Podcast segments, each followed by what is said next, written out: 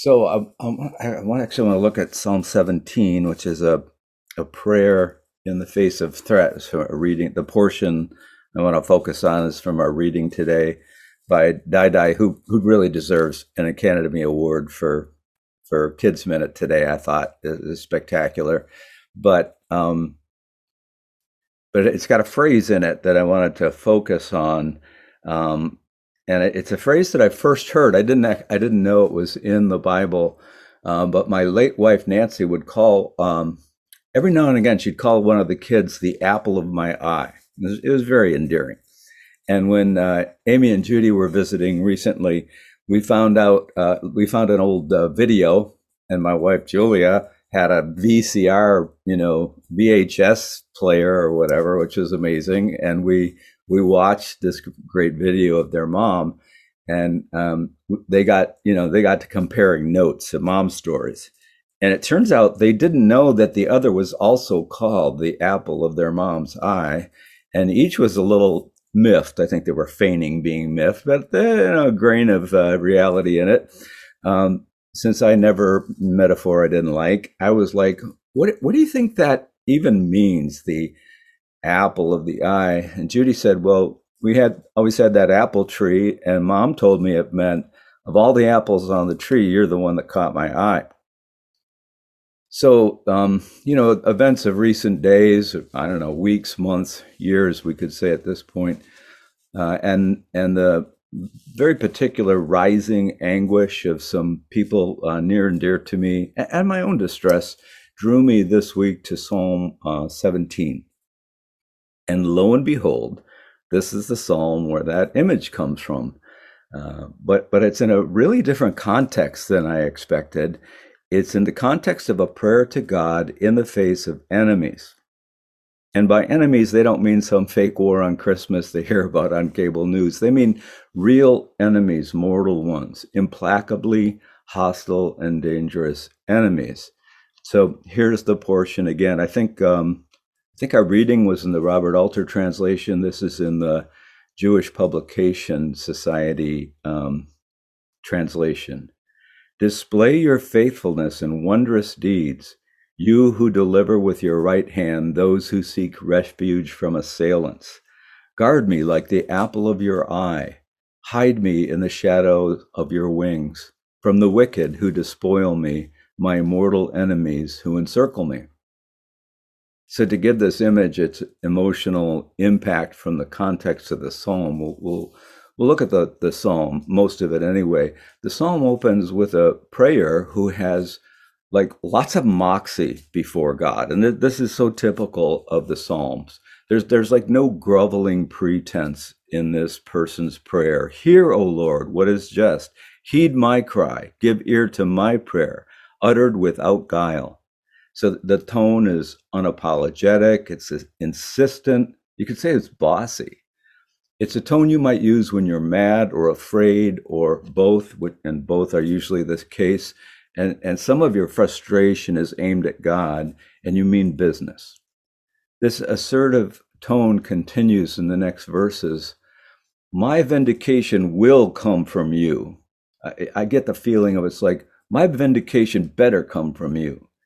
Your eyes will behold what is right. You have visited me at night, probed my mind. You have tested me and found nothing amiss. I determined that my mouth should not transgress.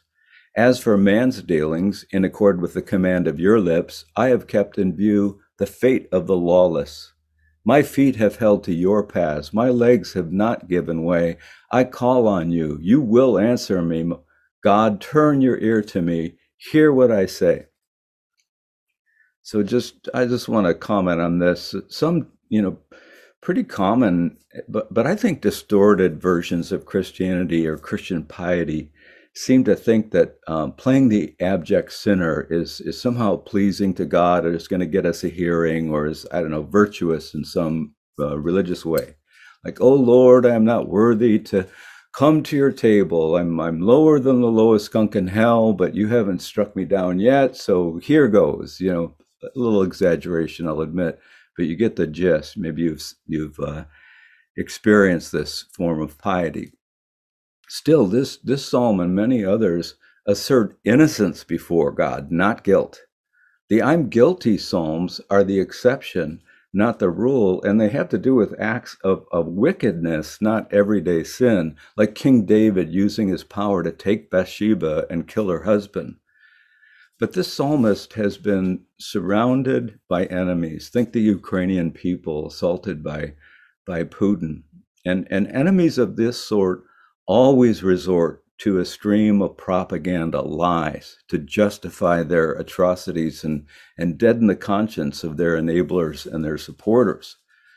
When that or something on that threat continuum, especially involving hostile forces of some kind, doesn't have to be an army, but but like your alarm system is activated and and the threat is real. It's no time to get scrupulous before God as if you're like a seven year old preparing for their first communion, going to confession, trying to like conjure up some sins to confess. You're in a battle uh, with powerful propaganda, with lies that wicked enemies are using in their hostility. That's your time before God to assert your innocence and not to focus on your petty failings.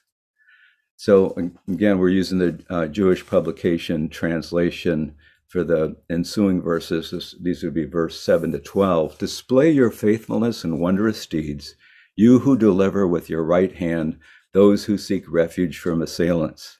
Guard me like the apple of your eye, hide me in the shadow of your wings from the wicked who despoil me, my mortal enemies who encircle me. Their hearts are closed to pity, they mouth arrogance.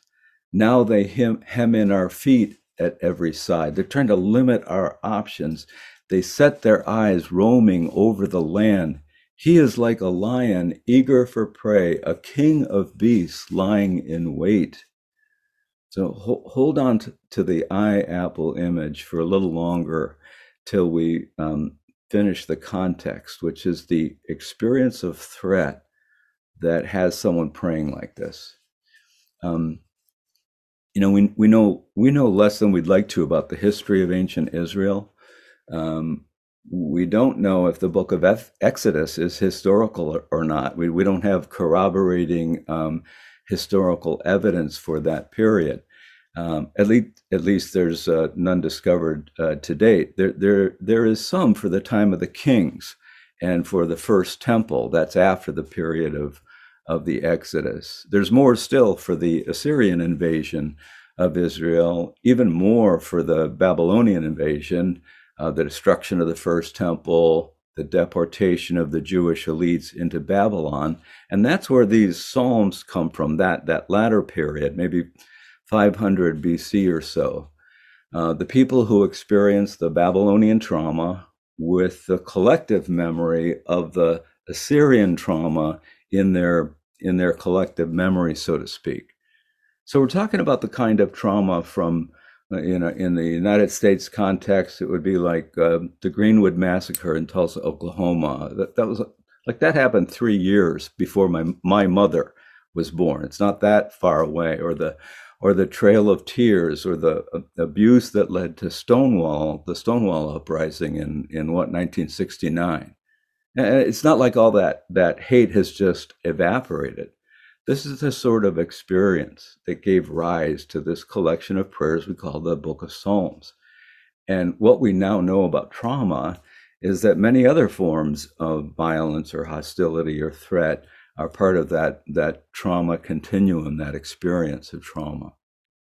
You see all that reflected in the language uh, here um, that I just read. And, and that's what prompts this prayer guard me like the apple of your eye. So, according to Robert Alter, the uh, scholar of ancient Hebrew that I'm a big fan of, the apple of the eye was the pupil. It was the very center of the eye. So I was uh, I was playing with my daughter Grace when she was about I don't know six or so, um, and young athlete that she would become, uh, Grace fired a tennis ball at me, like at close range. We, we were throwing it around. We were, you know, pulling around. she she fired this tennis ball at me and it hit me right in the apple of my eye. I mean, you know, there was no protection from my, you know, bone eye orbit. It's just pow. It was followed by a flash of light and searing pain that like last lingered for a while. I mean, I was afraid to open my eye when the pain finally ebbed because I thought I might have lost my vision in that eye. The ancients didn't have glasses or protective eyewear. You know, you know, they didn't have sunglasses for the blazing sun of the Judean wilderness. Um, they didn't have cataract surgery for the elderly. Um, the elderly Isaac, I think it was in Genesis, can barely see, probably from thick cataracts that allow Jacob to steal his brother Esau's blessing because of the father's um, lack of vision. If the apple of your eye is vulnerable, the apple of the eye of these people was even more vulnerable, and they understood the urgency of guarding the apple of their eye. To the ancients, of course, the eyes, uh, the eye was um, super significant. Um, it, it, was more than just like physical sight. The eye was the window to the soul. I think one of the proverbs says. Um, you know, extended eye contact was viewed as a threat. Uh, the person staring at you is trying to invade or steal your soul. Uh, you know, we know extended eye contact, as we understand today, is an act of intimacy reserved for a few people in your life, not not for strangers. To the ancients, the eye was also um, the lamp of the body, kind of counterintuitive. You know, a window lets light in, a lamp shines it out. But if you think about the experience of of vision, you know, if it's dark inside our heads when we close our eyes, and then light enters the inner room when we open them, then you can see how it would be reasonable to consider the eye not just a win- window but also a lamp shining light into our into our inside space. All to say Guard me like the apple, the center, the pupil of your eye means guard me like you would guard something as vulnerable and as important as the apple of your own eye. That's why it's in this psalm about dealing with the hostile threat of enemies, because that kind of threat makes us feel our vulnerability most acutely.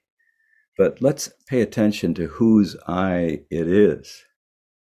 Guard me, the prayer goes, the vulnerable person is speaking to God. Guard me, God, like the apple of your eye. My Jewish Publication Society translation capitalizes your, meaning the apple, the pupil of God's eye. Guard me like the pupil of your eye, like you guard the pupil of your eye, God. Um, this is a kind of a hobby horse of mine now, but um, Christians like to pretend that uh, Christianity is like an embodied religion, and that's you know that's um, that's kind of in vogue these days. So it's it's an assertion you get a lot from Christians, whereas Judaism is is regarded by many Christians as like something other than that. That that's a very self-serving comparison um, and, and it goes kind of like this like, like, Judaism doesn't want to image God having a body, so it's not incarnational, you know, God in flesh appearing. Oh, that's, that's buhonky. Yes, ancient Judaism, ancient Judaism has an issue with using images in worship, but that's because in ancient Judaism, embodied humans are the image of God. Judaism wants to keep that focus. And yes, Judaism, like Christianity, doesn't think God, who is spirit, has a literal body, but ancient Judaism is every bit as embodied as Christianity. And, and let's face it, for many centuries has been more body positive than much Christianity. And we see that reflected in this psalm. Like um, earlier, I think it's verse um, I don't, it's, it's an earlier verse. Somewhere in the Bible it says, Your eyes will behold what is right. Your eyes, God's eyes. Whose eyes? God's eyes. The commands of your lips. Um, who, whose lips? God's lips. And then now guard me like the apple of your eye. Whose eye? God's eye. So Jesus identifies with the vulnerable. We, we sometimes like to brag about that as if that's his unique contribution. But it's not his unique contribution. Jesus is walking out Israel's vocation to image the God who identifies with the most vulnerable and opposes their oppressors. So when the risen Jesus rebukes Paul, uh, Saul of Tarsus, on the road to Damascus, saying, Saul, Saul, why do you persecute me? When Paul, remember, was harassing some of the early Jesus followers, the risen Jesus was signaling whatever else um, I am, I'm still a Jewish rabbi, and you should keep your Jewish credentials too, Saul. When the, when the risen Jesus appears to Thomas in um, John uh, 20, I think it is, uh, on that on the uh, you know after the resurrection, the week or so after, and Jesus shows Thomas his scars, you know his his scars on his hands and in his side, even though he's risen he's driving home this very Jewish understanding of a God who shares, carries, identifies, in some sense has experienced our vulnerability, signaling that our suffering, our wounds, our injuries in this world are not a source of shame, and in fact will have honor and meaning in the world to come. So, to come back to this prayer, uh, when we feel under threat. We need two prayers, I think, when we feel under threat from hostile forces. And, and we have both in this psalm. One prayer is to vent and to channel our anger.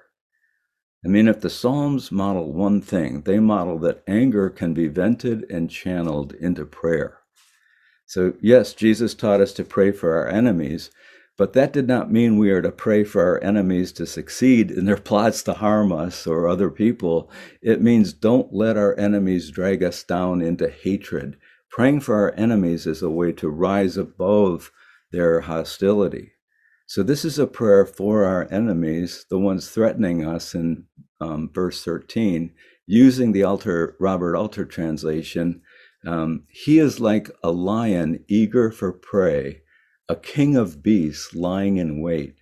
Rise up, Lord, head him off, bring him down. That's Psalm 17, verse 13. Write, write that on your prayer card and put it in your pocket. Rise up, Lord, head him off, bring him down. But the other prayer in the face of threat, um, which is our focus today, is a prayer to vent and, and to channel our feelings of vulnerability in the face of threat. And that prayer is guard me like the apple of your eye. Guard me, God, like you guard the apple of your own eye. It's a prayer we can pray insistently, assertively, um, the emotional tone, the posture of this whole psalm. Guard me like the apple of your eye. Hide me under the shadow of your wings. So let's um, let's take some time for meditation. We'll take about a minute once we begin. Uh, here, here's a suggestion if you like a focus for this time, and I always find it helpful to have a focus for a, even a brief time of meditation. We'll start with uh, in a moment with some deep breaths in through the nose, out through the mouth, and then we'll turn our attention to the words of this prayer. Guard me like the apple of your eye. Actually, uh, a really simple way to meditate is to like not like try to have a spiritual experience, but to just just keep your focus on those words as though the words were a mantra or as though you were like just trying to like you'd just been given them and you wanted to commit them to memory and you had them on a three by five card and you're like i want to get this down so um, let's begin by getting comfortable and then draw in a nice deep breath as though, let's think of it as though you're drawing in a breath of God and then breathe out a little tension in your body with each exhale. We'll do that for three or four nice deep breaths. So let's go ahead begin with that.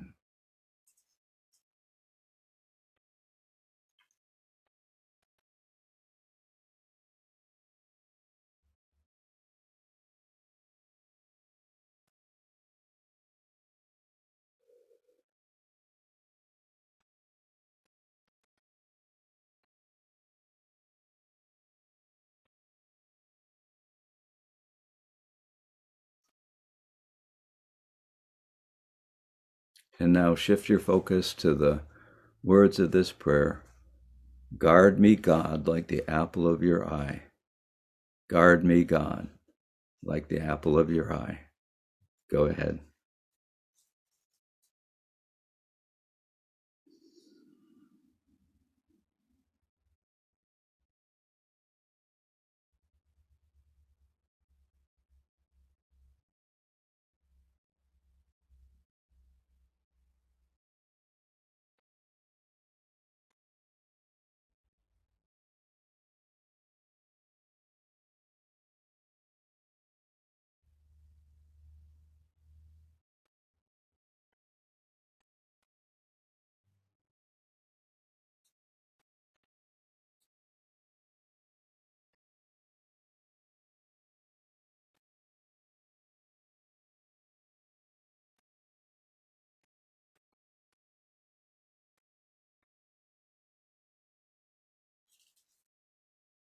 Amen.